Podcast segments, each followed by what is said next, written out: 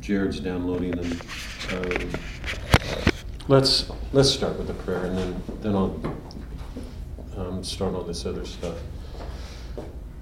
name of the Father, Son, Holy Spirit. Thank you again, Lord, for the gift of our life from you and the gift of yourself to us, particularly this morning in the Mass. Um, how extraordinary we carry your divine life within us um, and become a part of your kingdom. Um, the kingdom come, thy will be done here as it is in heaven. Let it be here with us that is in your kingdom. Make you present in all that we do. I ask a special grace for all of this week, all of us this week, that we make time to go to deserted places, wherever they would be, deserted without comforts of home, that we separate ourselves um, to leave all this stuff um, um, to talk with you um, and the Father and the Spirit, um, and so grow closer to you and make you more present in our lives. Amen. Amen. Um, okay, so the Divine Comedy is will be available. Um, um, in some ways, what I started to say a second ago, in some ways it's sad what schools are doing with this stuff. That you guys are doing this is actually sort of amazing. I wish more it could it could be given to more people, because in schools today, um, people don't read the whole tradition, so they don't do the Iliad and the Odyssey and go on to Virgil, and then to the Commedia. UD does, but in, in that sense, it's one of the most remarkable programs I think in the country. But the, the point I want to make here is that Virgil is Dante's guide for two thirds of his trip to heaven. He's a pagan. Um, and it's important to see that because, in, and it's, it fits so well with what the Pope John Paul, one of his encyclicals is Fide Ratio, Faith and Reason, that one of the efforts that you would hope Catholics would make today and that would be a part of their faith was pulling faith and reason together. It doesn't happen. The pagans did because they didn't have Christ to fall back onto. So I, I hope you all see now, or have begun to have some sense that there's this amazing richness to nature, that there's so much going on that makes God present, visible in nature, that we've lost sight of. Virgil's Dante's guide. Um, and it's impossible really to appreciate what Virgil does for Dante without seeing what Virgil does in the Aeneid, which is what we're starting. And it's impossible to appreciate that if you've not read Iliad, the Iliad and the Odyssey, because both of them are assimilated into this work. So people who, who go on to read Virgil, who've not read Homer, will they will miss a million things. I mean, they'll be reading a text thinking they're understanding it, and they won't, because what part of the meaning of Virgil's text is that he's transforming everything that Homer did. So the whole Homeric world gets carried forward and subtly changed. It's contained in the Aeneid, and people who've not read them won't see them. So this whole question of poetry teaching us to see things that are that are present but not always visible. So Virgil's a master at that. So one of the things we'll see is that uh, the whole Homeric world gets carried forward. So what I wanted to do today is just pull it all together um, and and then touch on some of some of the more important things on Virgil, and then we'll start the Aeneid next week. And um, for those of you who haven't read, it gives you a chance to um, to read. So our schedule will be three books a week. So next week we'll do books one through three, and then we'll stay through that for four weeks. And then after that four week period, we start the Divine Comedy, which, interestingly will, take us into Lent, um, which is in some ways what the Divine Comedy, the first two thirds of it, is about. It's about learning to see our sins and answering them. So, so that's what we're going that's what we're going to be doing. So I hope you're not going to be too disappointed this morning. We're not going to.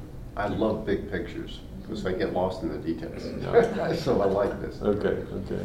Books one, two, and three next week. Mm-hmm. we, we did six books because there were 24 in Homer's World. We'll, there's 12 books to Virgil, so we'll do three books each week for four weeks, and, and that'll do it. Okay. Um, do you all have a copy of T.S. Eliot's The, the Journey of the Magi? Just at. Sorry. Um, I thought I would read two poems today um, because I have to squeeze them in. I wanted to read Journey to Magi. I didn't read it on Monday, but I'll pick it up this coming Monday. Um, and then uh, next Friday, for our time, we will do um, um, Richard Wilbur's Love Calls Us to Things of the World. We'll read that poem next week. But I thought it would be good to read The Journey of the Magi because we're in um, Epiphany.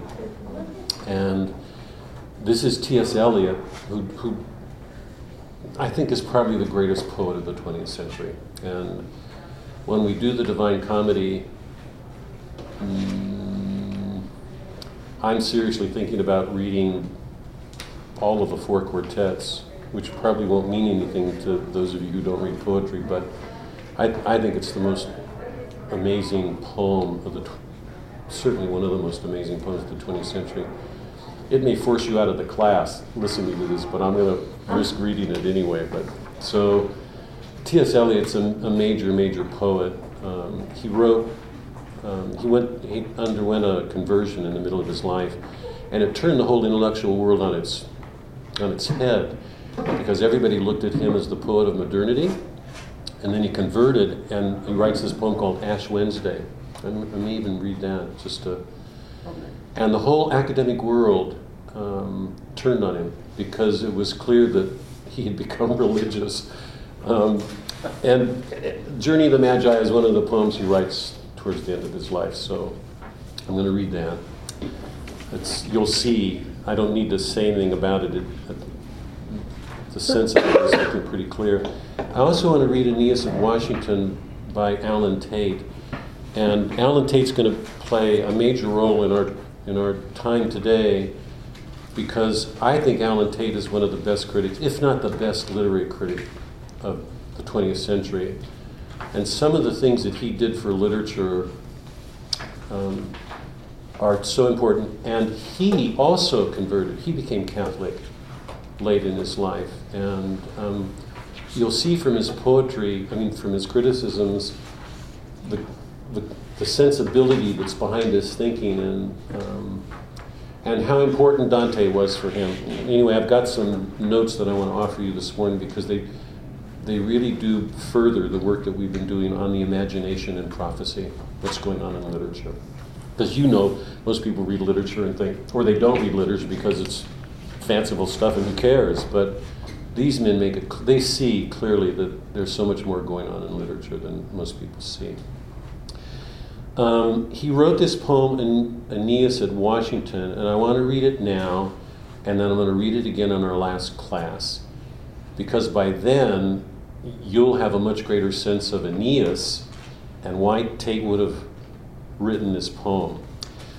Uh, you, the, the poem's written from the point of view of the person speaking. You can say that's a, the poet or a persona. You can say it's Allen Tate himself. He's Southerner. He belonged to the agrarian movement. I don't know if you are aware of the Southern agrarian movement. It was a group of men who gathered at Vanderbilt who were in revolt against the, um, the northern encroachment. The, you remember the Scopes, tri- Scopes trial? yes. and the, the way the federal government sort of imposed its will on the South after the Civil War, the Southern critics and Southern artists became very aware of that. Flannery O'Connor, Tate, figures like that. They said that one of the things that distinguished the South from the North is after their defeat in the Civil War, they became aware of their sin um, in a way that the North hasn't. So the North carries this sort of hubris. It's like it's without sin and it has this power. And the South became very self conscious. Um, this group of men formed called the Agrarians, the fugitives, the opening lines of the Aeneid, this fugitive escaping the past. They identified with Aeneas. because their, their, their Troy was being destroyed, and they had to find a new way of standing in the world because their traditional beliefs had been overthrown, particularly after the Scopes trial, um, where educators came in and told them how to how to educate and what they should be offering their education, and um, that fight still goes on. I mean, everybody knows it. So, anyway, he wrote this poem. It, it's a it's a poem about Aeneas at Washington. It's it's really a, a, a poem about a poet's awareness that the America that he founded has been destroyed by the many. It's the, remember, the Trojans were sort of an elite king group, and the Trojans are an emerging democracy. It's his image of the many coming in and destroying Troy. So he, he, he, he looks wistfully, painfully at um, Washington with some sense that the government no longer listens, it doesn't serve people anymore. That the city that they once knew, the government that, that we created, if you go back and read our founding documents, the Declaration, the Constitution, you know, the Federalist Papers, all those, and look at the government today, it's as if it's been taken over and we've lost the sense of what we once were. So this pointedly looks at the Aeneid. So I, this is a contemporary and it's the way it, you I, I, think you're seeing that more and more. It's the way poets work that they carry this past forward. It, it is so much a part of our catholic faith that we carry christ our traditions that we carry them forward. They present special burdens to us. We can't just go back and live them um, blindly. They have to be recreated. So the burden isn't that we just carry it forward and rigidly adhere to it. Part of the nature of the tradition is it has to be carried forward and recreated. And that's what the poets are doing. So I want to read this poet, this poem now, and then do it again in our last week, because by that time you'll have some sense of who Aeneas is more deeply, and then understand why Tate wrote this poem and what it says about uh, um, ourselves today. So, um, um, T.S. Eliot and Tate. T.S. Eliot, Journey of the Magi. A cold coming we had of it, just the worst time of the year for the journey, and such a long journey, the ways deep and the weather sharp, the very dead of winter. Notice how he takes the what to us is a we. This is so much part of what we're doing something that was of the past, the journey of the Magi, and how much his language and the events bring it into the present. So it's almost like we become a part of that past now, that it's a part of That's the whole point of the poem, in some sense, that that past be kept alive now. The very dead of winter, and the camels, galled, sore footed, refractory, lying down in the melting snow. There were times we regretted the summer palaces on slopes the terraces and the silken girls bringing sherbet. Then the camel men cursing and grumbling and running away and wanting their liquor and women, and the night fires going out and the lack of shelters, and the cities hostile and the towns unfriendly, and the villages dirty and charging high prices. A hard time we had of it. At the end, we preferred to travel all night, sleeping in snatches, with the voices singing in our ears, saying that this was all folly. Then at dawn, we came down to a temperate valley, wet below the snow line, smelling of vegetation, with a running stream and watermill beating the darkness, and three trees on the low sky, and an old white horse galloped away in the meadow. Then we came to a tavern with vine leaves over the lintel, six hands at an open door, dicing for pieces of silver, and feet kicking the empty wineskins. But there was no information, so we continued, arrived at evening, not a moment too soon, finding the place. It was, you may say, satisfactory.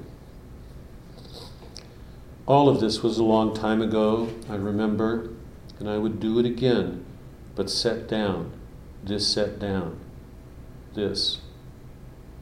Were we led all that way for birth or death, There was a birth, certainly. We had evidence and no doubt. I had seen birth and death, but had thought they were different.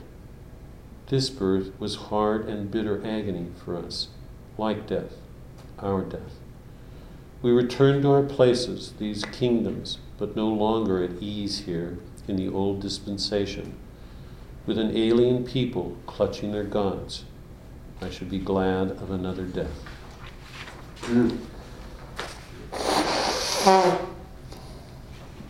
Aeneas at Washington. Neoptolemus, remember, is, or we'll, you'll see it if you didn't get it in the, we'll get it in the Aeneid, you'll see, is um, um, Achilles' son, a violent man, just so different from the figure of Achilles that we have after Homer. The Atridae are the two sons of Atreus, Menelaus and Agamemnon. Remember, that's the family name. Um, Hecuba is Priam's wife. And if you remember from the Iliad, um, they had hundreds of children. It's, it was a dynastic, it was a dynastic world. The few, the wealthy. Um, Aeneas of Washington, Allen Tate.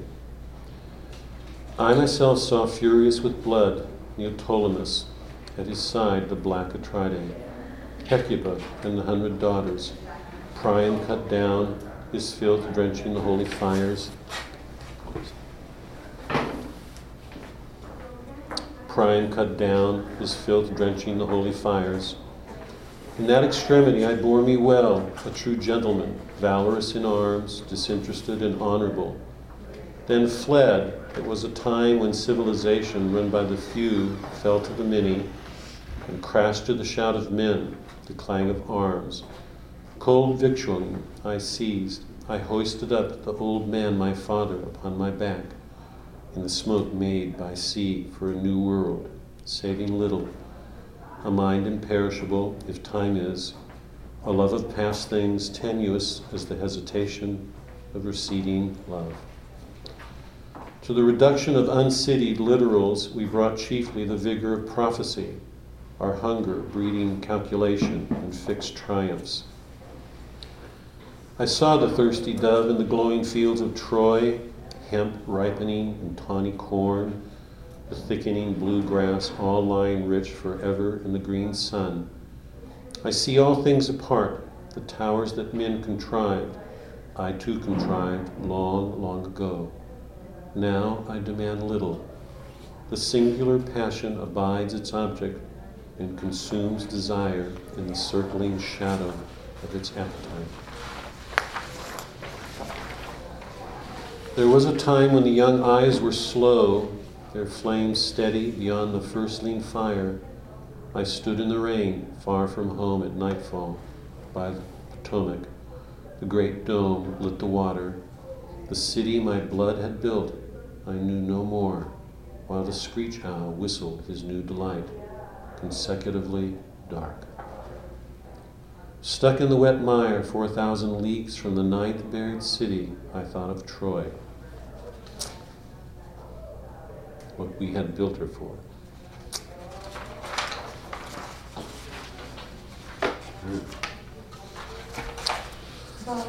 What a sense of loss. Sorry, go. Could you say that little pair, the second one, the, to the reduction of, I don't understand some of the words. Can Un, to the, it's a difficult, it, it's interesting because he's narrating this experience of being at, at um, Washington know, there at the dome. Um, and there's this interruption, like it's a reflection, but a comment, what's happened. I don't want to go into the poem much, but to the reduction of uncitied littorals. Uncitied that? Yeah. littorals is shorelines.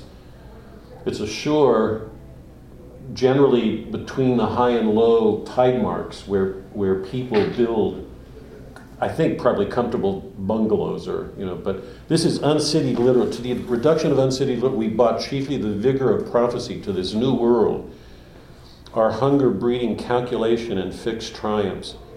Um, what's replaced the vision that we once had of America, I think, is breeding calculation and fixed triumphs, that we've got this calculating mentality and we've lost the innocence that we once had when we fought the revolution and founded our government and, you know.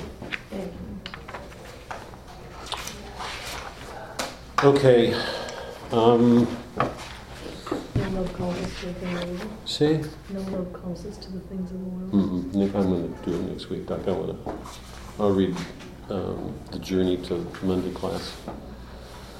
Okay, I'm gonna, um, I hope, I hope this goes all right.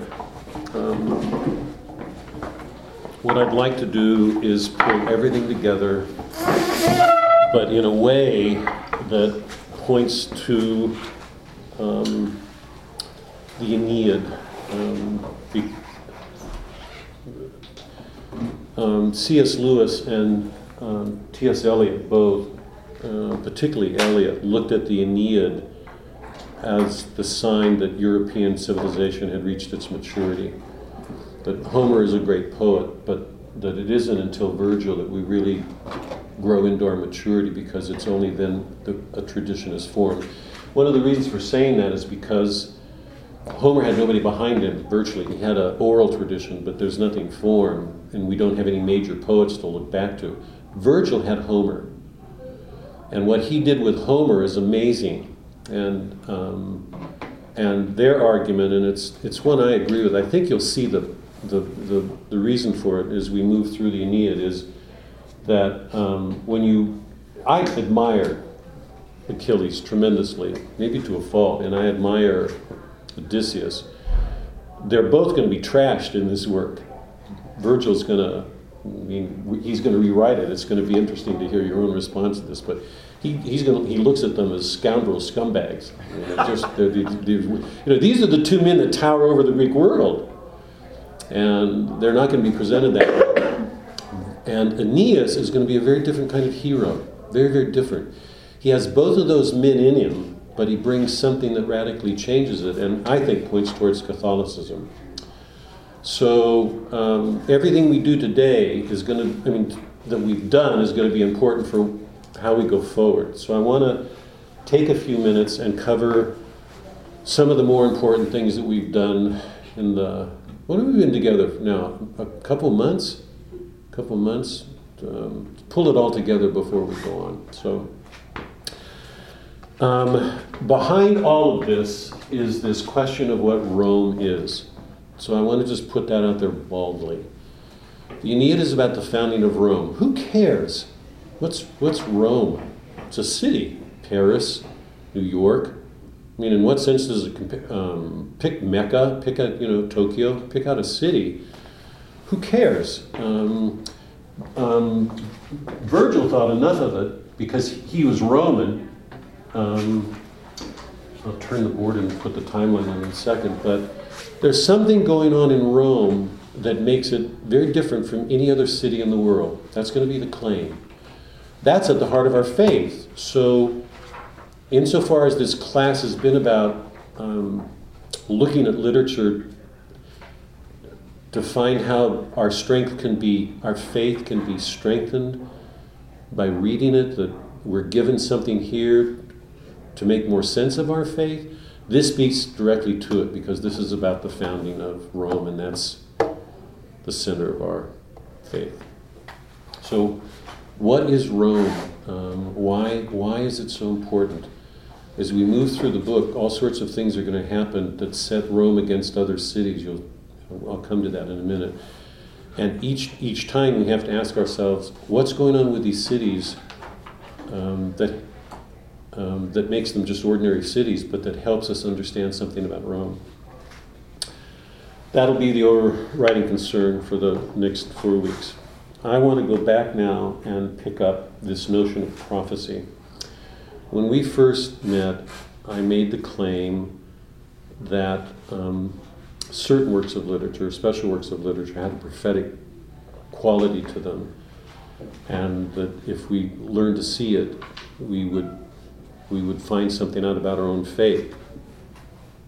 Um, when I made that claim, I said that I thought most people would find that preposterous because most people don't look at literature as being prophetic, particularly in the modern world.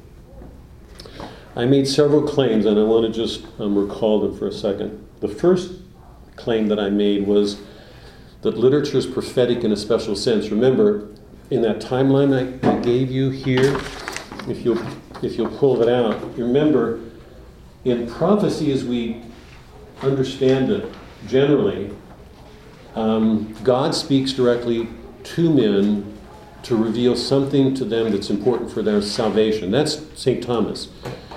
If human reason were sufficient to get us to heaven, we wouldn't need prophecy. God speaks to us in order to help us see things that we can't see without Him. So we have the whole prophetic tradition that we have in Scripture, in the Old Testament. That prophetic tradition stops with Christ. Except it's supposed to continue forward with us because, as you know, we, as Catholics, we, we're supposed to see ourselves as prophets, priests, and kings. So there's supposed to be a prophetic element in all of us, some way. I mean, that's our faith. But that prophetic tradition condition, continues. I made the argument, remember if you go back to that sheet, that there's a prophetic quality to literature seen in another way, and I was making the claim that there's a, prof, a prophetic element on this side of prophecy, on the natural side. And very often it, it grows out of painful experiences. All epics, remember, about wars, these great struggles that the poets write about in order to reveal something coming out of those great struggles. That at the center of those pains, something is revealed. And we've seen what they are in the Iliad and the Odyssey. And I made the argument that that, that, that goes through Homer down to Virgil, and that one of the most important things to see was the way that the, the literary um, prophetic qualities lined up with the actual biblical prophetic qualities. Because all of them on the, on the prophetic side point towards the coming of the new, the promised land and the Messiah. And we know that everybody gets those things wrong. That, the, that everybody in the Jewish tradition kept thinking the promised land would be a city, concrete, mortar, place. They come into the, the promised land. When the disciples come, or when Christ comes, all the disciples think that he's the Messiah who's, who's going to answer all the earthly ills and bring to fulfillment this belief that a city will emerge with a new king, a new power, and all their problems will be solved. And you remember those passages in the Bible where they assume that, and it's quite clear they've gotten wrong. So there's the sense that there is a promised land, there is a Messiah, but it's it's been imperfectly understood because the ultimate kingdom, as we know from Revelation and, and if we continue in the reading of the Bible, is of another kingdom, another world. It's heaven as we know that. This whole thing of nostos, of going home, gets taken to a new level with Christianity, that our ultimate home is with God. So Homer picked up something intuitive with this sense of how important it is to go home. He had some sense of the ultimate importance of that. It, it finally becomes clarified in, with Christianity. Um, so there is a, a promised land and a Messiah, but both of them make clear that the ultimate ultimate origins, the, the end of all of our strivings, is the New Jerusalem in heaven. And we saw that in the in the Homeric poems, I, I raised this this problem, this question that how many people in the poems themselves actually saw a founding was taking place? You know, how, many, how many of the people at, at one of the one of Agamemnon's followers, one of the soldiers, I think it's Diomedes, says the one person who will be singled out at the end of this when they finally conquer Troy will be Agamemnon. How many of the soldiers saw what Achilles done? what he did, what he accomplished. How many of them really understood what was going on? You know, all the reversals that take place that we talked about. How many on the battlefield really understood that? I'd say none of them. So, is the real founding, as it will be here, I mean, the same question in Virgil, this Rome, you're going to see when we get to it, is are we to understand Rome as this, this place of brick and mortar, of, of you know, concrete buildings? Or is there something more? All the epics have made it clear that if a refounding takes place, it's in the imagination, in those, in those readers who understand what's going on. Whether that, that refounding takes place here in the way that we see, and whether we live that in our own lives. So, the, this theme of a refounding, which is the theme of the epic, isn't always about the founding of a new city in terms of building and mortar. And there is a geographic place, there is a real place. Rome is a real place. But in both the prophetic tradition and the literary tradition, there's this sense that there's something more that the prophets see and that the poets see. So, prophecy, as I've been presenting it, is a special kind of prophecy on this side, the, the, temporal side, the earthly side of religious prophecy, as we always think about it. That was one of the claims. Um, the second was that nearly all great literature, and certainly many of the great works of ancient literature, offer us foreshadowings of Christ.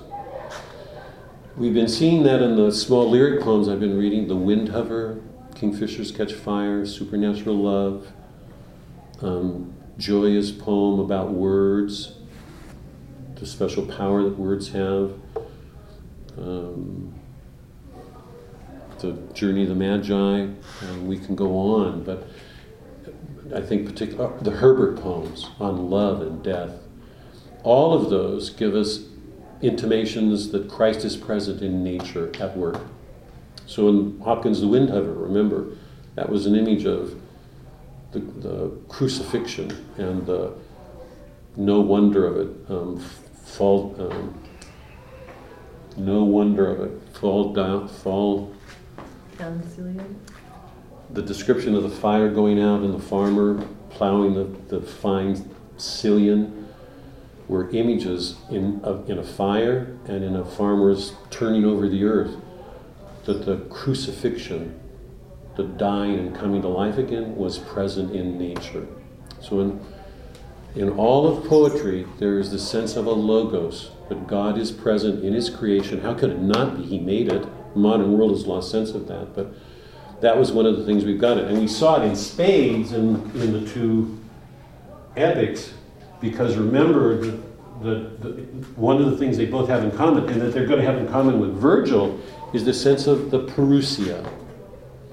That's a church term, it's, it's, it belongs to our faith. The second coming of Christ. So, this, this theme of the return of the king, he will come this time in majesty and glory, calling judgment, that Christ will return. That's our that's out of catechism. Achilles comes back into the war. Nobody can defeat him. Nobody can touch him. All the images are of this extraordinary effulgent light coming out of him. And it's, and it's then that he comes out of the past and into the present. The, the Odyssey the return of the king. He comes home, disguises himself, and finally reveals himself, and there's this reckoning, you know, with everybody. Virgil, Aeneas is going to go. This is going to be even stranger. Virgil's Trojan. When he goes to Italy, he's going to learn that he's actually going back to the place that was founded by his forefathers. This is why T.S. Eliot said, in in my beginning is my end. In my end is my beginning. We always go back to where we started from and see the place for the first time. So there's the sense of returning to origins. The king will come back. Um, and um, so they all had these amazing intuitions of the Parousia, what we understand as the Parousia. They are the subject of each of the. How can that be? for, for both of Homer's poems as a poet. Um, and in addition to those, remember we saw that there is this logos, this, there's this whole order of nature that's called into play when the hero returns. Remember when Achilles comes back into the war, all the gods go into battle, that's psychomachia, and the Achaean gods defeat all the Trojan gods.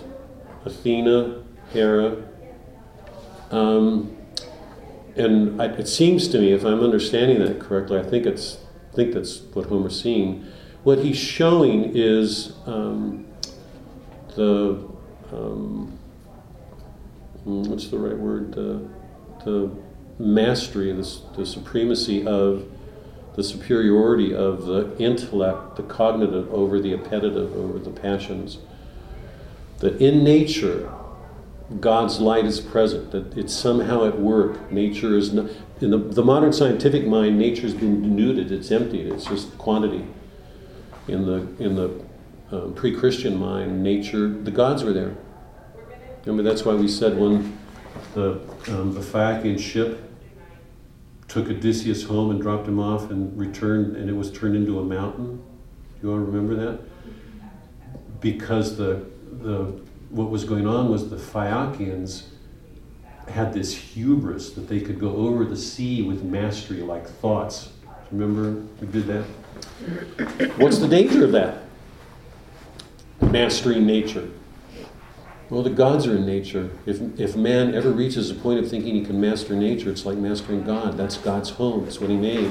That's why we have the Jurassic Park series, where the hubris of the modern mind, where you think you can master nature, and then all these, you know, if you've seen the Jurassic Park, it's the same thing. So there is this um, great richness of meaning, of intelligibility, that God's light is, is somehow um, revealed there. And we saw it in Odysseus' journey home, that he had to learn these archetypes, these things in nature, the feminine, the underlying causes of things. Because if he was going to be, a, if he was going to return home and bring order to his family, if he was going to be a good ruler, he would have to know the nature of things. How else could he rule if he didn't? So, um, all this literature has um, has offered us these strange foreshadowings, these intimations of Christ. The third claim I made was that, along with Genesis and Exodus, that the Iliad and Odyssey um, should be seen as the founding works of Western civilization. They are the poetic works that most fully show us ourselves as humans. They're not the, the degraded, deformed, misfigured human after the Reformation, because we lose it all after the Reformation and the modern world. Um, Flannery O'Connor's image in a, in a story called um, The Heart of the Park is a shrunken pygmy, that the, an ape, des- we are descendants of the apes, you know, that we, we have lost this sense of this extraordinary dignity that God gave us um, in our nature. Um, so these are the founding works of Western civilization. They, they are the ones that most fully show us ourselves because they're the ones that show us related to a transcendent divine order. They're more fully, rep- they show so much more of us in that sense. Um, and remember that, that, that um, they're, they're founding works in a number of reasons, one of which is that the theme is about refounding that each of the, the two Homeric works show that there are these great struggles going on. Um, the, the men are caught up in these disorders. They don't see themselves very well at all and are undergoing this great struggle. And then suddenly something happens with one individual. He has to carry this burden that helps make it possible to come to a new identity, to come out of this disorder um, and be refounded. So remember, the great disorder in the Iliad was there's this disordered sense of kleos, of man's honor. Because in the Iliad, we see that um, most men um, identify the, the worth of a human being in terms of his booty. Um, and it's only Achilles who steps outside of that. Remember in the in the ninth book when he says when Agamemnon brings the embassy to bribe him back, and he, he offers him cities and women and tons of wealth, all of that. I mean, what man would turn down cities? You know, just and Achilles says um, such um, such things I need not. Um, I think I'm already honored in Zeus's ordinance that stepping outside of that honor code has, and detaching himself from it, he's learned to see things in a new way.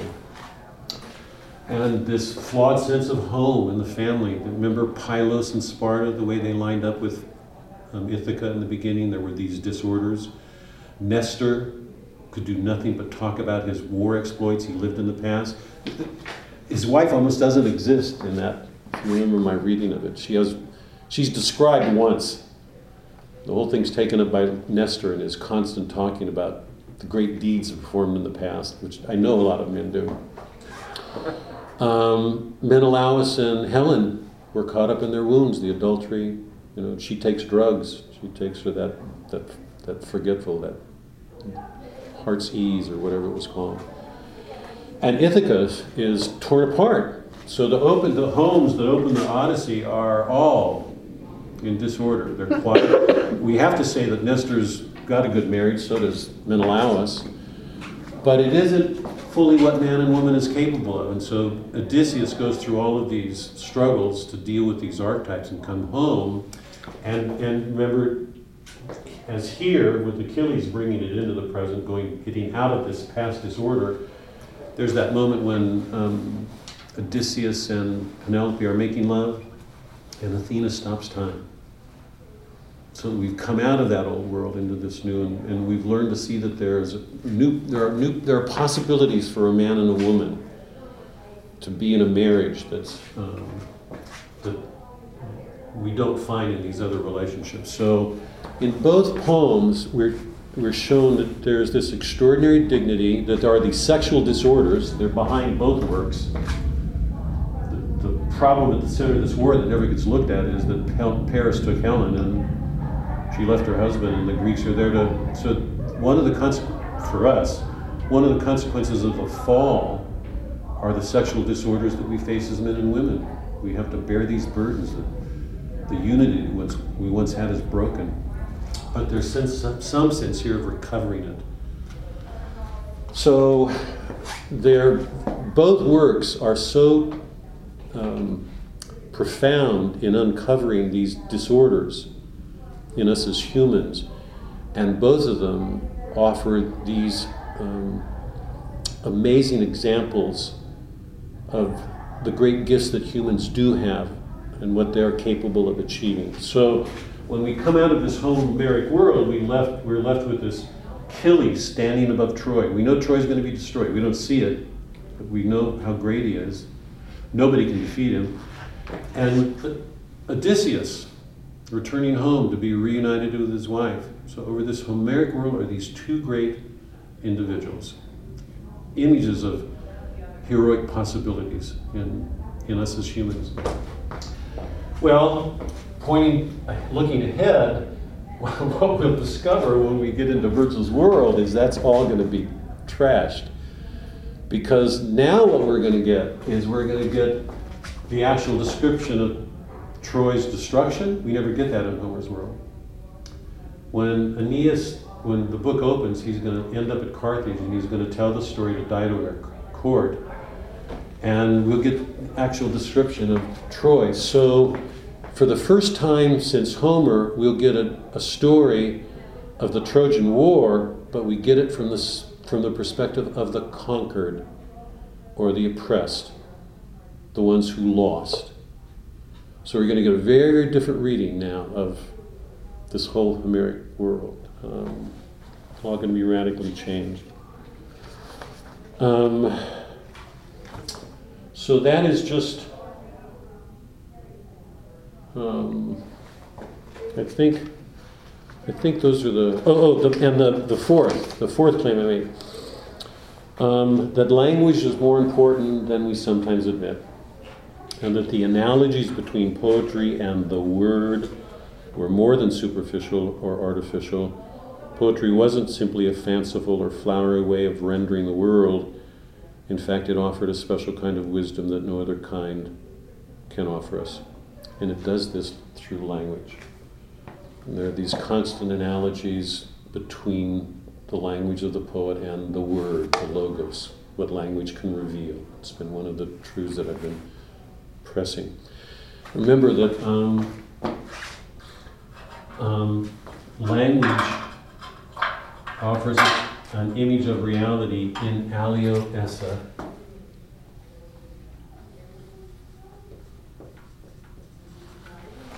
Is that spelling right? Alio.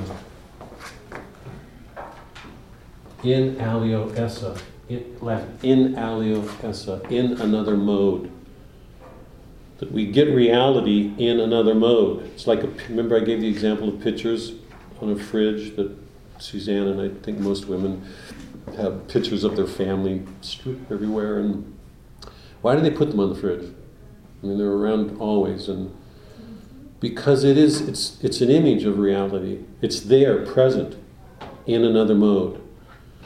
So language can render reality to us. It can reveal it to us. Um, and I'm going to add to this prophetic sense in a second in what I read from Tate. But right now, just remember that we talked about the importance of language all along.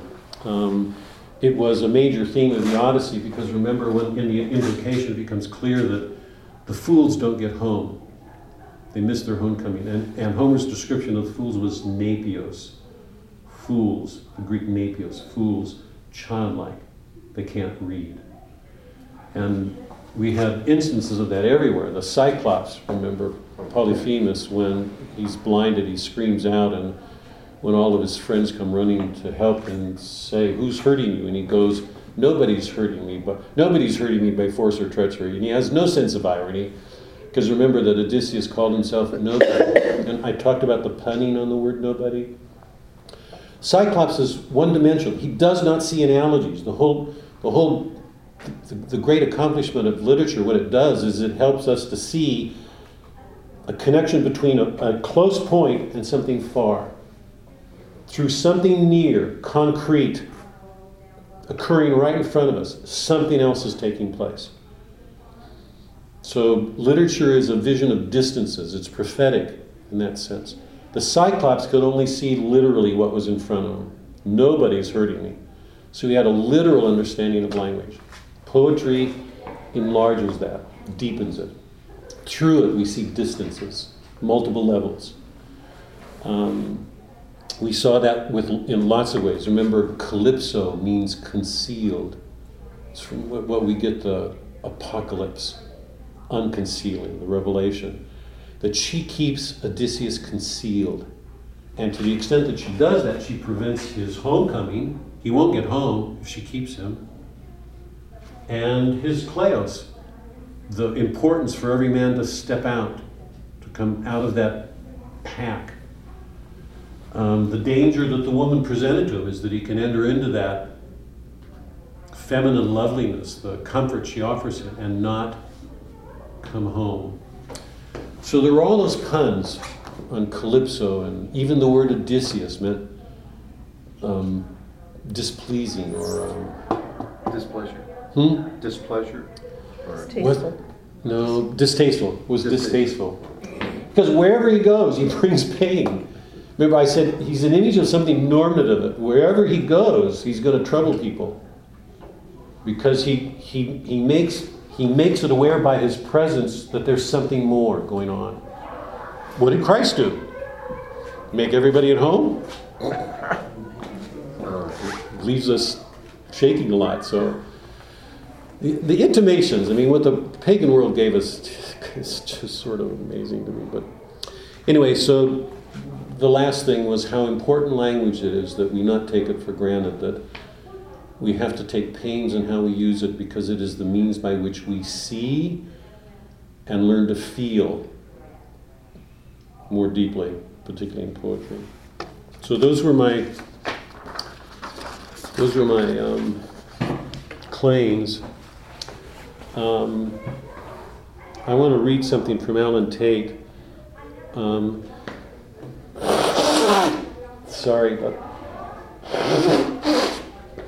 um, before I do, I still going to read Tate.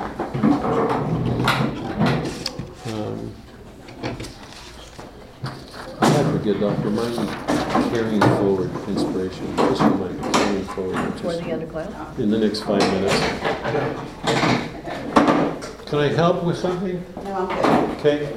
Would you repeat Yeah, uh-huh. the quote of T.S. Eliot about returning to our beginnings? I loved that, and I think, He, he, no, I, I, cause I don't know that I have it, but it's some, in the Four Quartets, he said, in our, in our end is our beginning, and our beginning is our end. Um, it's the place from which, it's the place we start from. I can't remember. Yes, and then you return, and then, And return to it and see it for the first time. for the first time. I'll, I'll get it for you. I'll, re- I'll read it because you've asked. Because it's it's the Four Quartets is one of the most extraordinary poems of the. I hope you'll love them. You may get tired of me with reading these poems, but it's he everything he did. He he was it made it was made possible for him to do because of Dante. And all of this is going to come home, except the beginning of it is here, because Aeneid, who's Trojan, is going to Italy. That's a foreign place, and he's actually going to be finding that he's going back to the place that was the origins of his of his founders. So, buried in the Aeneid is this mysterious sense of returning to origins that we don't see. And by the way, it's going to be one of the great themes of Dante because as Dante gets closer to home, he's going back. He's going to he's going to see Adam. He's going to go. He's going to he's going to come to Gemini, which was the place of his birth. So there's, there's the sense of going back to the Creator who made us to go home. In our end is our beginnings. In our beginnings is our ends. And we learn to see, return to where we were and learn to see the thing for the first time. Something like that, but I'll get it. I wanted to read a couple of passages from Allen Tate um, because they bear so directly on what's going on with Virgil and what we've been looking at at home, Homer, and is going to bear very directly on what we do with Dante. Tate believed that one of the da- C.S. Lewis, Eliot, all of these men believe that one of the dangers of the modern world is that we've that all of the idealistic philosophies since Descartes and Kant and all the others and the scientific mind have pushed us into our heads. And insofar as they have, we live in abstractions, in ideas. We live too much in ideas and not in our senses. If you knew anything about St. Thomas or poets, St. Thomas, you know we can't have any knowledge that doesn't come to us through our senses because we're corporeal creatures. We're not angelic. So the whole push towards uh, of the modern world is towards a kind of angelism, to live in ideas in our heads. Tate is responding to that, and he, it, it gives him a principle by which to gauge poets, to see what poets are doing. Whether they really locate us in reality, or whether they help reinforce this sense of being in our intellects too much. And he says this of what he's going to call the symbolic imagination.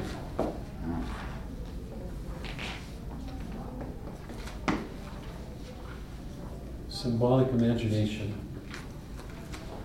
rests heavily on analogies. To put to, to repeat what I said a few minutes ago, it's learning to see far distances in near things. That's another way of saying that we learn to see the things in our senses, like Hopkins Windhover. Here's this bird. How many, most people would look at a bird and see a bird and walk on, or they might have said, God, what a beautiful sight. How many of them will see Christ in it? To learn to see in the thing right in front of us something at a distance. So the poets are prophets, uh, are prophets in the sense they are seers of distances. They show us the fullness of this thing in front of us by relating it to a farther point. The whole Homeric world does that, right? Everything that takes place on the literal level involves the gods. They're always interacting with it. This divine level is penetrated constantly. Can't separate the two. It's one of the values of Homer. This is Tate. To bring together various meanings at a single moment of action is to exercise what I shall speak of here as the symbolic imagination, but the line of action must be unmistakable. We must never be in doubt about what is happening, for at a given stage of his progress, the hero does one simple thing and one only. If it's not kept simple, we'll lose the connection of what's going on at this other level. If you think about the Iliad, it's very clear in the plot. We know exactly what's happening with Achilles and the other men always. And it makes it possible for Homer to be firm about what's happening with the gods. Get cloudy on the literal level, we'll lose contact with the divine level, the, the farther level. The symbolic imagination conducts an action through analogy, of the human to the divine, of the natural to the supernatural, of the low to the high, of time to eternity.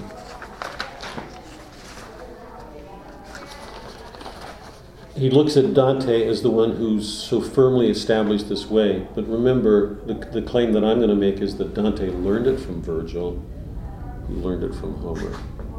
So by the time it gets to Dante, it is very rich with meaning. Um, Dante is taken as the great exemplar of the poetic way because it's Dante who finds in the common thing the action and image of its creator. This is Tate quoting Charles Williams, who was a great apologist of Christianity, a great novelist in our time. It was, however, high the phrases, the common thing from which Dante always started. What does the Iliad start from? Adultery. because just, I hope people don't miss the common thing. You know, those things happen all the time. Men cheat on their wives, and wives more and more today. The career women cheat on husbands. It's it's an ordinary. We, you know, you start from what's real. Um, and the Iliad. Well, I mean, um, a man takes your job away. He dishonors you. He, he gives himself 20 times the amount he gives you. A CEO today will take 100,000 times more than his employee, you know. Or sometimes in an office, a boss who, like Agamemnon, a boss who's not very competent, will go up against an Achilles, somebody who's much better than he is, and put him down. What's the response of that guy who's more gifted than the boss? Walk away. You know, I mean, they're so common. These things happen in jobs all the time. People get mistreated, they're not honored, they're not respected. The boss is full of himself. So these are very, very common things. Poet always, always starts with the most ordinary things. It was the common thing from which Dante always started, as it was certainly the greatest and most common to which he came. His images were the natural, inevitable images the girl in the street, Beatrice, the people he knew, they're going to fill the Divine Comedy. The language he learned as a child, Eliot's phrase, I mean, if, if I don't know if you heard it when we were going through the Magi.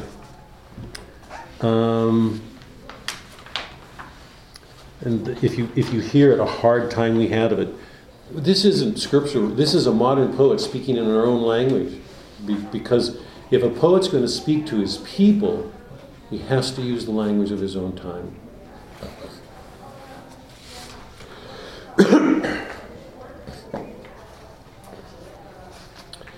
This is the simple secret of Dante. This is Tate's concluding now, and this is the this is the point that I want to get to that I, that I really want to leave with you today. It's going to be one of the most important things that I think I hope you take away from our work together. This is the simple secret of Dante, but it is the secret which is not necessarily available to the Christian poet today. This, to me, is one of the most important criticisms we have to face as Catholics um, because I think Tate is right on in this.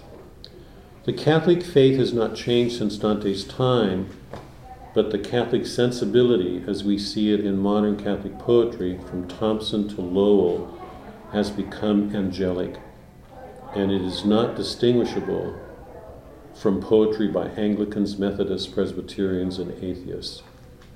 That's a sad comment on what's happening, and what he's going to go on to say is it's because we live in abstractions too. Now, hold on to this because he's not going to say this, but I hope this makes it clear. I hope it's clear to everybody why that's important to us as Catholics. Because we believe in the real presence. When we go to take communion in the morning, we believe that's Christ present, physically. We take him in us. And uh, being present in with him in us, we are present with him in his kingdom, actually. That's supposed to be a reality for us. How many Catholics really take communion with that sense that that's what's going on? In whatever way they're not, how are they different from a Protestant? Because a Protestant doesn't believe in the real presence. It's just a commemoration. Yeah? So their whole perception of the, of the physical world has got to be different from ours. What he's arguing is that the Protestant world is far more angelic. It lives in its, to the Protestant mind, the, the major effect of the fall was all things were corrupted. We lost everything. Everything in nature is corrupted by essence. Milton's word, all corrupt, all destroyed, all of it. The Catholic sense of the fall was not that everything was ruined or, or depraved or corrupted, but wounded. The essence remained intact. We're still humans. We're struck with concupiscence, and I'm trusting everybody knows how overpowering that I do. I mean, trying to overcome our concupiscence sometimes is like it's it's Odysseus fighting a hundred suitors. Um, but our belief is different. We're, our belief is wounded. We're not totally. We're not depraved. But the modern world, I mean, look at 90% of the stuff coming out of Hollywood is about horror stories. Depravity, horror. It's Manichaean. Truthfully, I'm saying that truthfully. It's Manichaean. There's this belief that evil is inherent in us. The Catholic doesn't believe that. The Catholic believes we're wounded. We've got this sore, this wound that can be absolutely overpowering, but we're not ruined in essence. So the modern Protestant tends to live in his head, removed from his senses, because everything he looks at in his senses is depraved. Could could a modern Protestant have ever written Hopkins' Windhover? There's this bird showing Christ? Absolutely not. Because nature's corrupted, fallen. So the question that he's posing is what's happened to the modern Catholic artist? Which to me is a really serious, I mean, obviously, oh, to me, it's a really, I mean, you know my love of poetry. When I think about that, it is, there are signs of revival everywhere around us. Gioia is a modern contemporary. Tate is a contemporary. Um, Eliot converted. There, there are lots of things going on in the modern world, but the modern world itself is in trouble, um, particularly in its Protestant character. The question to consider here is as American Catholics living in a Protestant country, how much are we affected by this? How much does it shape the way we see and think and feel? Um, the modern sensibility has changed. It's become angelic and is not distinguishable from poetry by Anglicans, Methodists, Presbyterians, and atheists. I take it that more than doctrine, even if the doctrine be true, is necessary for great poetry of action. Catholic poets have lost, along with their heretical friends, the power to start with the common thing, with the ordinary thing right in front of their senses. They have lost the gift for concrete experience. The abstractions of the modern mind has obscured their way into the natural order. We no longer enter into that natural order. Scientific abstractions dominate our minds. We live in our heads. Nature offers to the symbolic poet clearly denotable objects in depth and in the round, which yield the analogies to the higher reaches. It's only through the thing in front of us, the bird, the, the um, kingfisher, um, the carnation and supernatural love. I mean, take it's only through that that we will find the divine, and it's only by contemplating it that we'll get it. If we keep looking past things because of the ideas in our head, we remove ourselves more and more from nature, and in that sense, we remove ourselves more and more from God.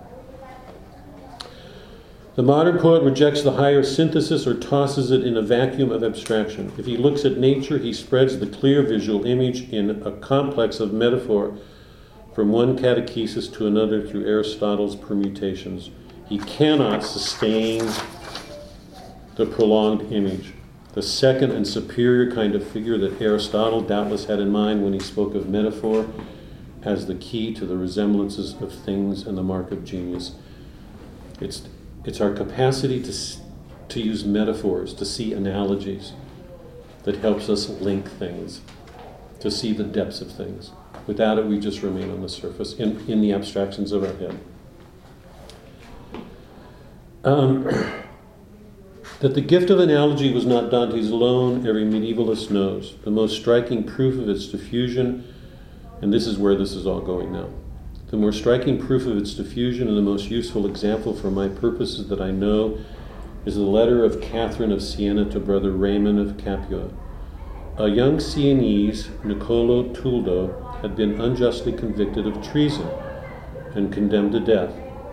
Catherine became his angel of mercy, giving him his daily solace, the meaning of the cross, the healing powers of the blood, and so reconciled him to the faith that he accepted his last end.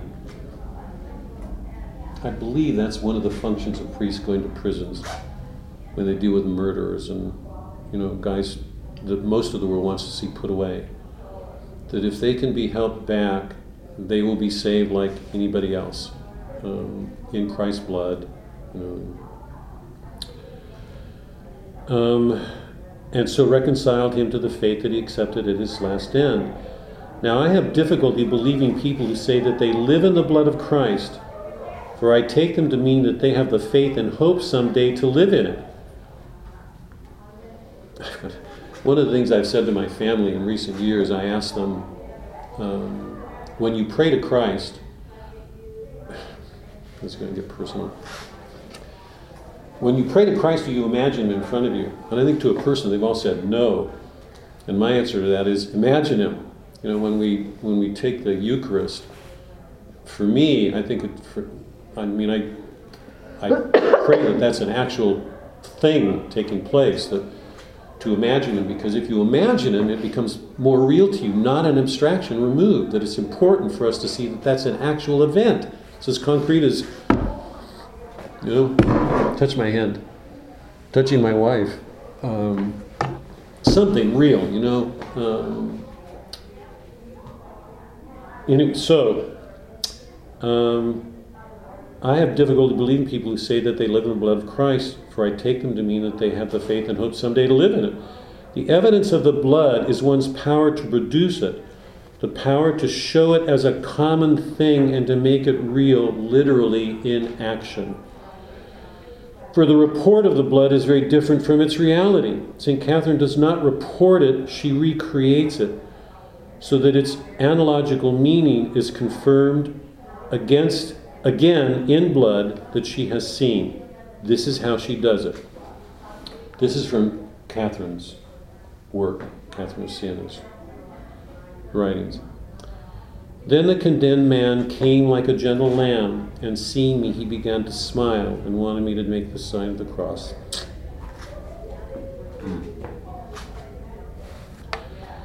When he'd received the sign, I sat down to the bridal, my sweetest brother. For soon shalt thou be in the enduring life. He prostrated himself with great gentleness, and I stretched out his neck, and bowed me down, and recalled to him the blood of the Lamb. His lips said nothing except Jesus and Catherine. And so saying, I received his head in my hands, closing my eyes in the divine goodness and saying, I will. When he was at rest, my soul rested in peace and quiet, and in so great fragrance of blood that I could not bear to remove the blood which had fallen on me from him. He was beheaded. She had his head in his lap, blood spilling. How many people would, women, people would be so disgusted with that? You know, she holds that head, um, adoring it in Christ's blood.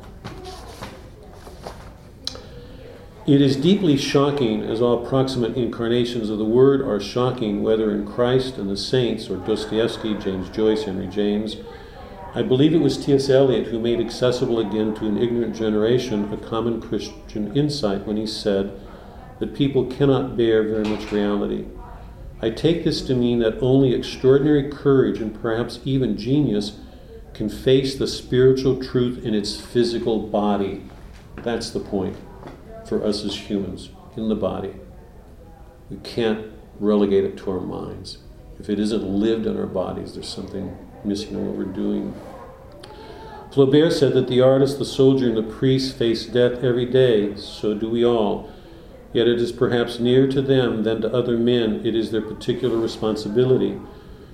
When St. Catherine rests in so great fragrance of blood, it is no doubt the blood of the offertory which the celebrant offers to God, cum odore suavitatis, but with the literal odor of the species of wine, not of blood. St. Catherine had the courage of genius which permitted her to smell the blood of Christ in the Colotuldo's blood clotted on her dress. She smelled the two bloods not alternately, but at one instant in a single act composed of spiritual insight and physical perception. Is that clear? For her, she did not separate the near point, the far thing. The blood on her lap, the clotted blood, was not just blood. It was inseparable from the blood that she associates with the Eucharist, with Christ's blood. That's the mark of the great poet who clearly Tate and Flaubert see as close to the saint because they're the ones, the really great ones, who bring those two points together.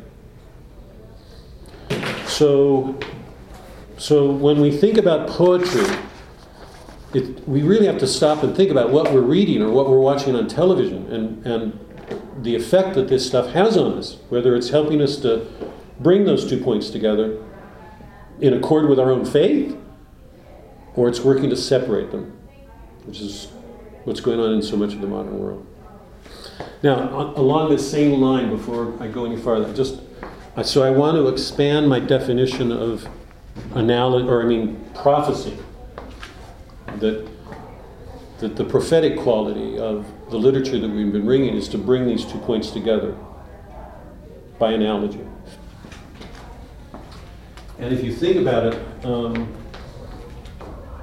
what what's um, my claim is that these early poets are prophetic after Scripture, where the revelations and their fulfillment have been realized, that this prophetic element is carried out um, and becomes a power for changing other cultures.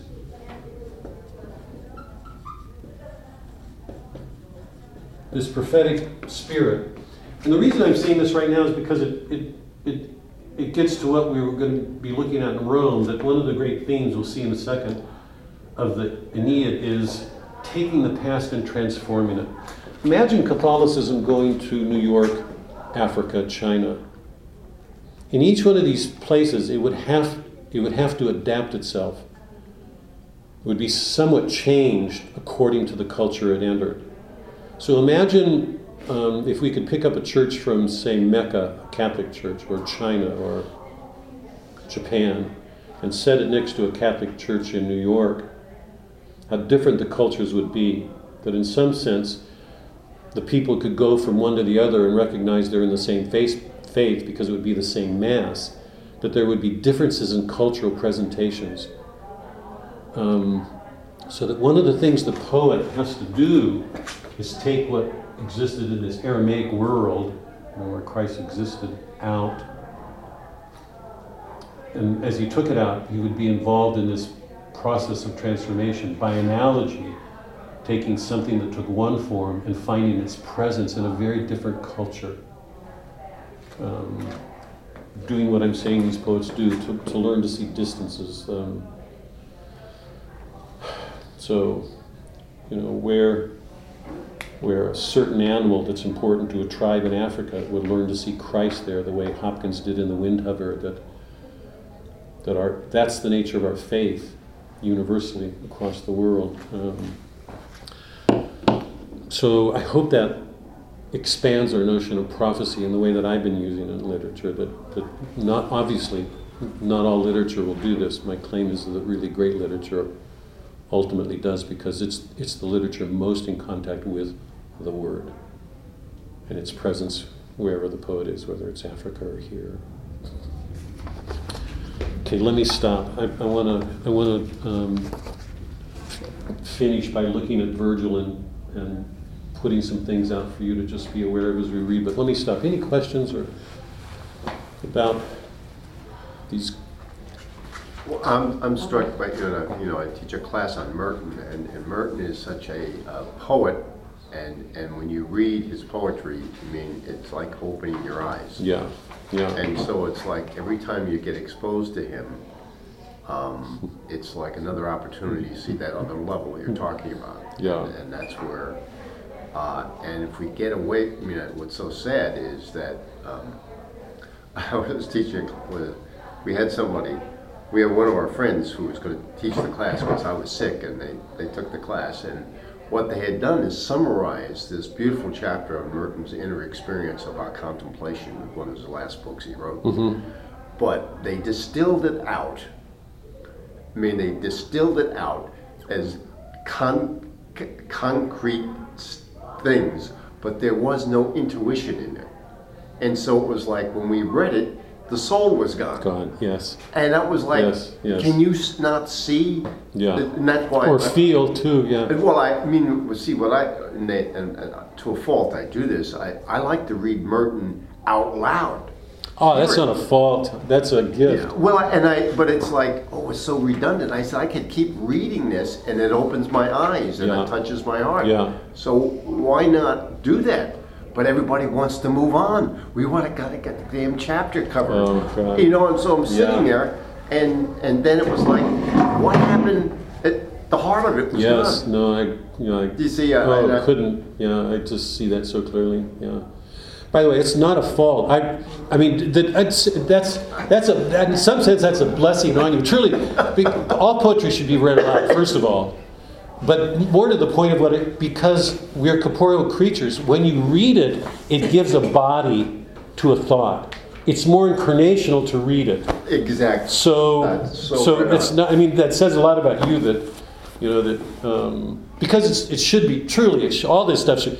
Shakespeare's plays were performed. The lyric poets were readers. Odysseus sits down and tells a story. Aeneas is. They're supposed to be heard and spoken. So you give it a body when you do that. My first course in Old Testament, uh, the guys, uh, and his name was uh, Roland Murphy, and he knew all the biblical languages. So we walk into class. His nickname was Yahweh. he's, six, he's six foot five with bright red hair. There's a small burden. Okay, there's a deal. He walks in and he says, I want to teach you, you have to hear this in its original language. Yeah. And you have to hear it as poetry and song. Yes, yes, And he yes. gets up and sings the scriptures Yeah, to us. yeah. I got blown out of my Yeah, seat. yeah, for sure. I said, what the hell do I do with that? I can't wrap my head around it. Yeah. it. Even it was low. In some sense, you're not supposed to. Yeah. You can't. Right. Right. Yeah, and I no, said, right. I, I was overwhelmed. Yeah. And I haven't, I still haven't recovered. That, that's, that's a good not recovery. That's a good not. oh. Okay, let me, um, let's see. I'm going to clean this for a minute and then turn it back. We're about done, so. Just a, two timeline, timeline, timelines to be aware of. Um, Um, one of the differences to be aware of with the Aeneid is that Virgil has a historical sense of the action of the poem that Homer never did. Because once again, Virgil had Homer, and Homer had nobody. But in, for just example, in the opening books, you're going to get Jupiter's prophecy, who's going to give us the whole unfolding of Rome, and when you read it, you're sort of amazed because you ask yourself, how could he have known that? Well, he could. There's no way he could not have known it because Virgil lived 29 to 9, or no, 70. He write. He writes. It takes him 10 years to write the Aeneid, by the way. He lives from 70 to roughly 20 BC. He, as all Ro- educated Romans would have been, he had this, um, you know, wonderful education and would have known Roman history he clearly was a, a genius. I mean, so his grasp of history had to be great and fine. So historical details are going to find their way into this poem in a way that's less true here because most of the details that get into Homer's poem are mythic. They belong to a mythic past. So there isn't historical density in um, Homer but there is in Virgil. This is going to be more historically grounded. Um, so my claim is that the prophecies will be, I don't know what to say about it. They're going to carry more history in them, so they're going to seem more real. Um, I believe in them anyway, both, but. Um, the plot, the timeline of the Aeneid is this. And this is going to be really crucial. It opens in medias res. I'll go through that next week, um, but you should know that we're in the middle of things, in the midst of things, just as the Iliad and the Odyssey did. Um, um, the gods will meet in council. They will be discussing certain things. Um, Juno and, and um, Venus will argue with each other. Venus is Aeneas' mother, and that's so important. Remember, she's the goddess of love. Venus's roots go back to love. That's different from anything we saw in the Iliad. That's not a small thing. Juno resents Aeneas because um, she wanted Carthage to be the city that would be founded, and she knows that Aeneas is going to go on and found Rome. Remember that um, Venus is the equivalent of um, Hera. And if you remember, Hera was on the. No. I mean, Juno. Juno is Hera in the Greek world. And remember that Hera was on the Achaean side, the Greek side. She and Athena and the others. She opposes Aeneas, he's on the Trojan side. And she's more bitter here because she, she would like to see Carthage raised when she knows that Aeneas is going to go on and found Rome. So she feels slighted as a goddess. It'll be one of the themes. I want to come back to that in a minute. But anyway, they're in council, they meet. Aeneas, when we first get a description of Aeneas, he's been thrown off course. He lands on the north coast of Africa in Libya at Carthage. He sits down in Dido's court and tells his stories. So the first half of the Aeneid line up with the Odyssey. Now hold on to this. This is so crucial. It's just amazing. I'm just, I, I'm just amazed. The homecoming of the Odyssey is Nostos. He's going to get home. When he comes to Africa to tell a story, he's lost his home. This is absolutely, utterly, radically different from Homer at the outset. So the whole theme of Nostos is going to be turned on its head. He's lost his home. He comes to Dido. He doesn't. He's been given this calling. He keeps trying to found these cities and finds he makes mistakes all along. He will tell the story of his journeys, and then he will leave Carthage. Mercury will come to him. He and Dido have this affair for a year. Mercury will come to him and say, What are you doing with this woman, helping her to build her cities? Get on with your calling. He leaves and he goes on to Italy, and here he will encounter all of these um, civil um, wars, these people involved in civil wars, because of different racial identities. And one of the things that he will have to face that, that we didn't really face is overcoming racial differences between people in order to found this city, this universal city that, that represents the overcoming of racial differences. And what we see here is how deep seated and potentially violent those racial differences are. If things changed, if you look at America today, it's, I mean, we are the one country in the world that is based on Rome, that we bring all peoples together. That's our nature. And yet, our, you know, our culture is just beneath the surface. We are struggling terribly with racial problems.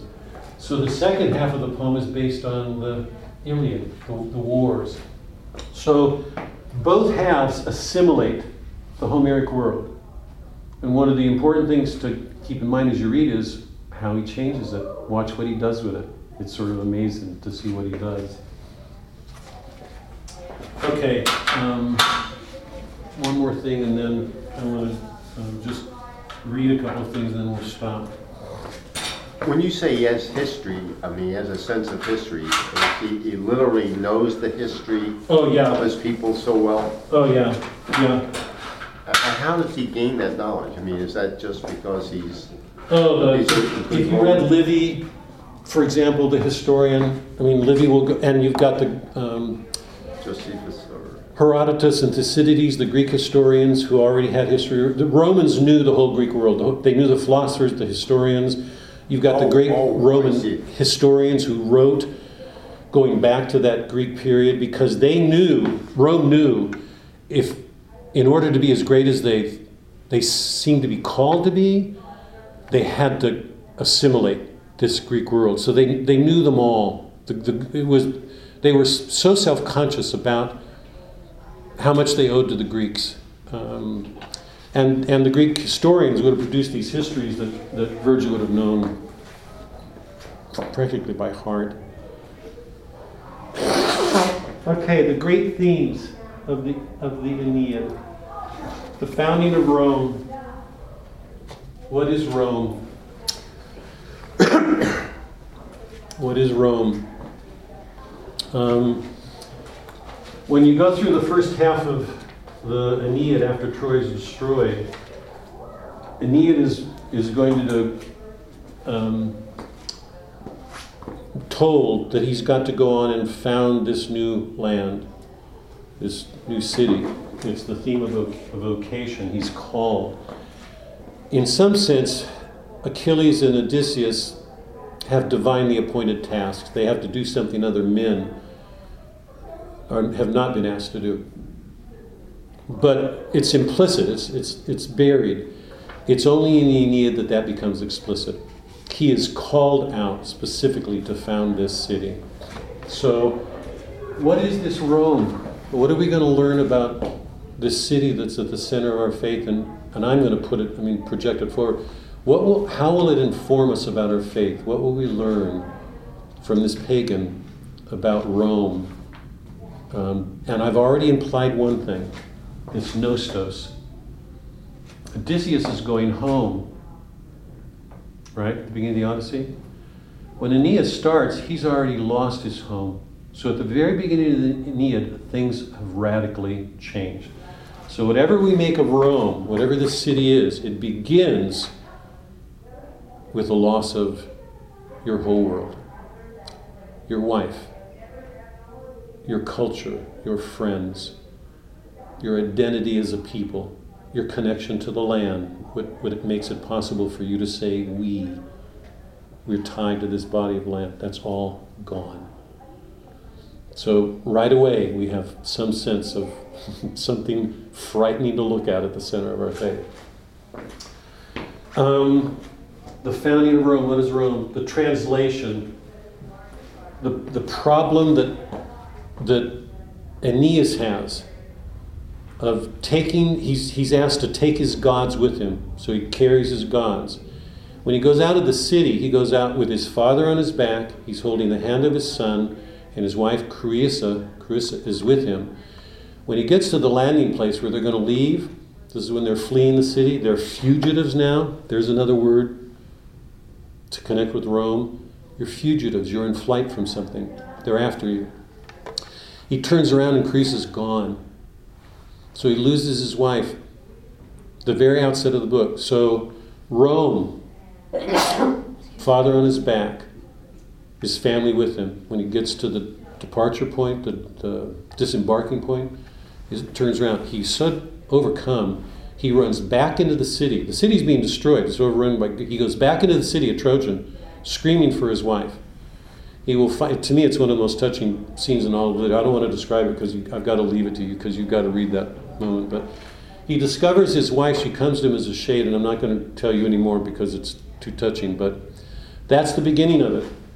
This whole problem of translating the past. He has to take his past and carry it forward. How does he do that? And it's exactly the same problem with a poet. How does Virgil take the Homeric world that did so much to shape his own sensibility and, and translate it into a new language, a new vision, because Rome is called to do something Greece never was. So this theme of translating the past, carrying it forward and changing it as it goes. When I first realized the importance of the theme, it blew me away. It knocked me over because of this reason. Most of us think the past is dead. It's fixed. It's there. What poetry showed me is that that's not so. And in that sense, poetry is like a grace offered us. Because what we see good poets doing is carrying the past with them and changing it as it's going. It's redeeming it. It's an amazing thing. That the, remember, the great theme of the Odyssey is if you stay in the past, Pylos, Sparta, you're dead in the wounds. Odysseus had to move on, and he came into this present moment that we can't remain in the wounds of the past. We cannot stay there. It's not where we're meant to be. And the, the task of coming out of them is not easy. It's what the poet does, the great, the great poet. That's why Eliot said, with Virgil, European civilization comes of age. Because he took this whole past and transformed it, redeemed it, achieved a kind of maturity that Homer couldn't because Homer didn't have that kind of a figure behind him. The theme of vocation, he's called out to found this city. Every time he thinks he's got a city, he starts a founding and he discovers something wrong. It's exactly like our lives, I think, for most of us. We're called out, we're to do something, we turn a corner thinking we're going to finally see it, we turn the corner and it's gone. Or just when we think we've got something, the rug is pulled out from under us and we have to go on. So just when we think our accomplishments are done, we've finally done what we were supposed to do, we find it's not so. So the theme of a vocation that there's always something elusive, there's something more yet to do. But the idea of a vocation, is that has its origin there like a career, and we think of career.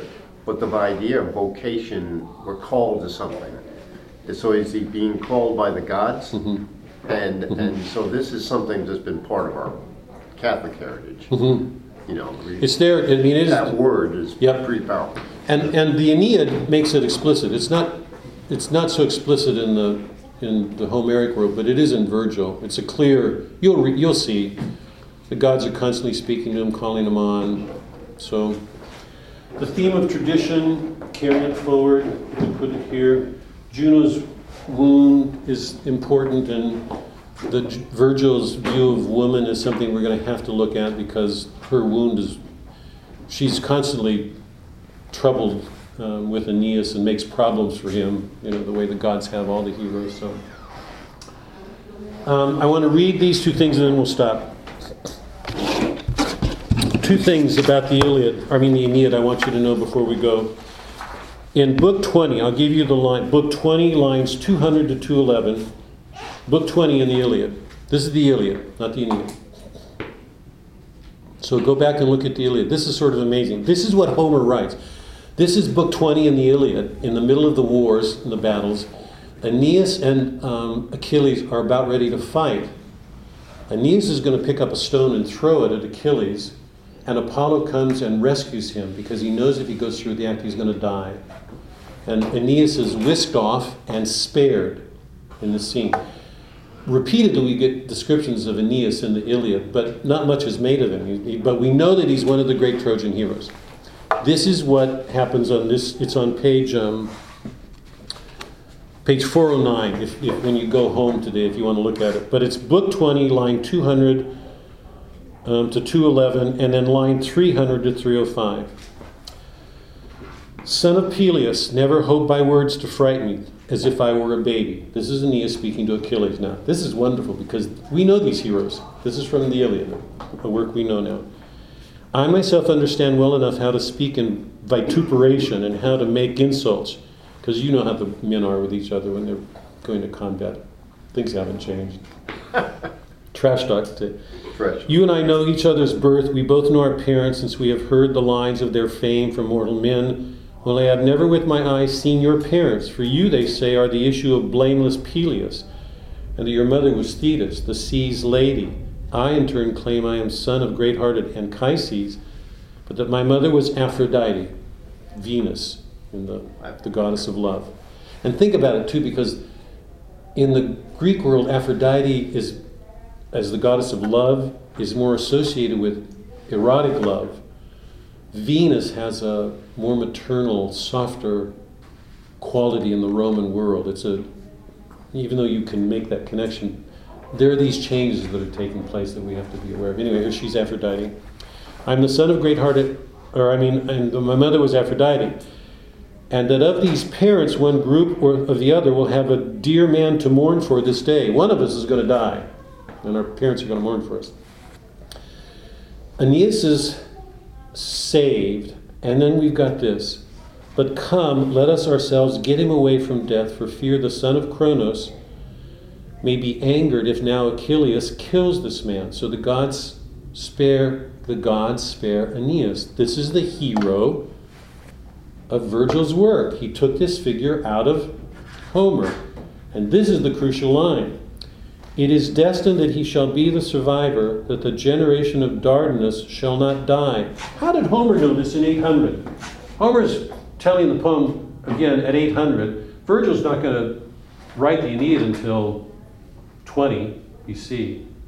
But here, Homer is saying,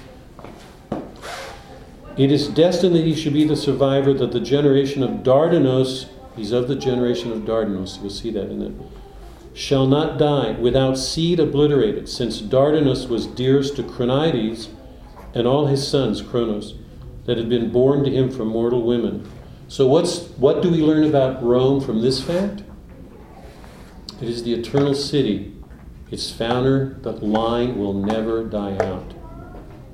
So, here in the Iliad, the seeds are already planted for Rome. Now, how are we to make? Was this an intimation on Homer's part of something?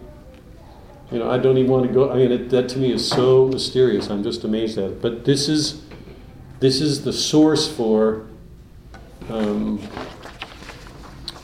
um, um, our hero in the Homeric world. Now, just one one passage more and it's short, and then we'll be at the end of book three.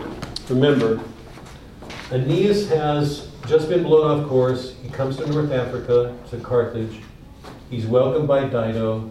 Um, he goes into court, and he will tell his story. At the end of his story, at the end of book three, this is on page. Um, page 90 and 91, and we'll end on this. Page 90. He has just finished going through all of his journeys, just like Odysseus. So, and, but be aware of the differences, because there are differences everywhere. and then he comes to the end. Theirs directed, we worship the pure powers of the place, then sailed on past Helorus's rich plowlands and ponds. We coasted high crags of Peck. Notice how much more literary this is than Homer. I mean, just you can hear it and see it in the words.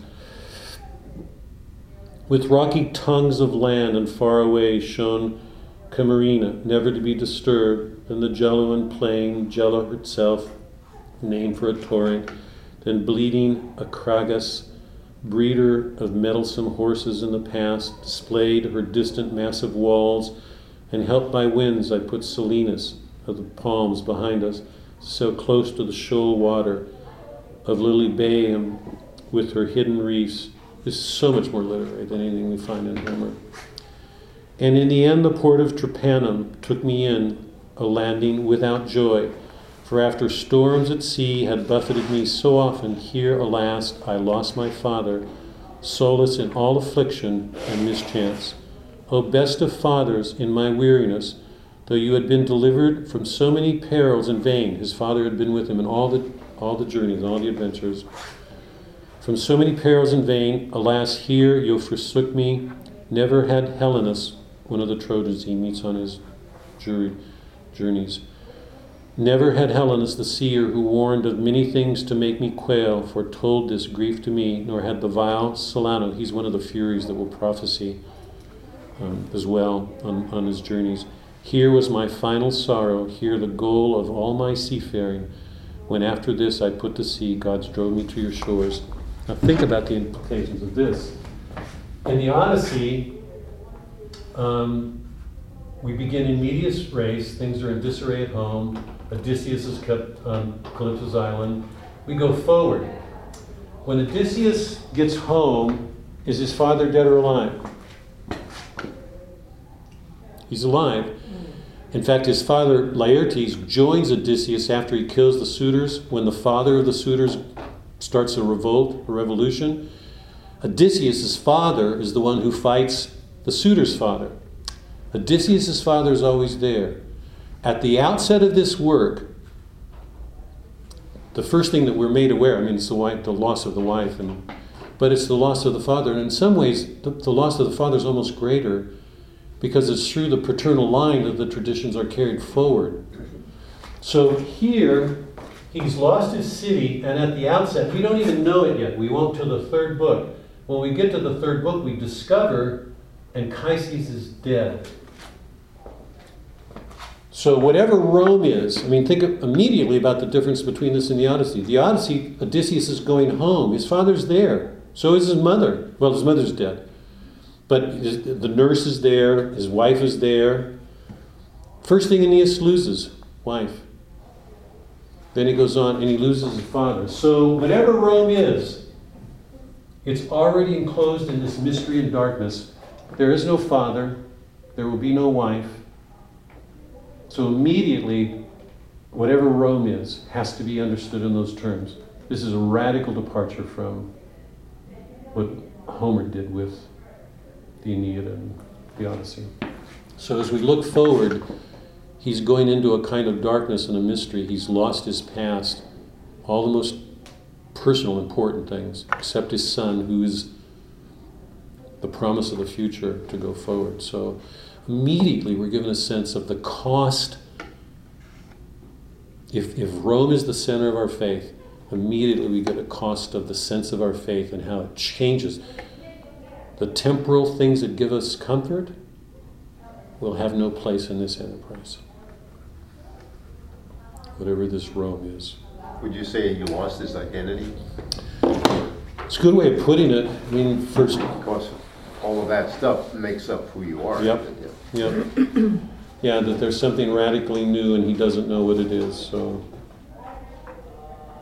Okay, You wouldn't quite call it the dark night of the soul. He's going into darkness. boy, I, it's, for, for- in a pagan world, it seems to be as close as you can get. I think that- Okay. Thank you so much. Thank you. Oh, Did- I meant to get, we didn't, we didn't bring, I'm- I bought, we got those pamphlets you gave us, the travel things, I want to get back to you. Do you want them back or? No. Okay, okay. I, I get one every week. Okay, okay. Well, it's good to see you again. I hope you guys enjoyed the oh, Aeneid. It's an oh, extraordinary work. It's an Thank extraordinary so work. Thanks for the introduction.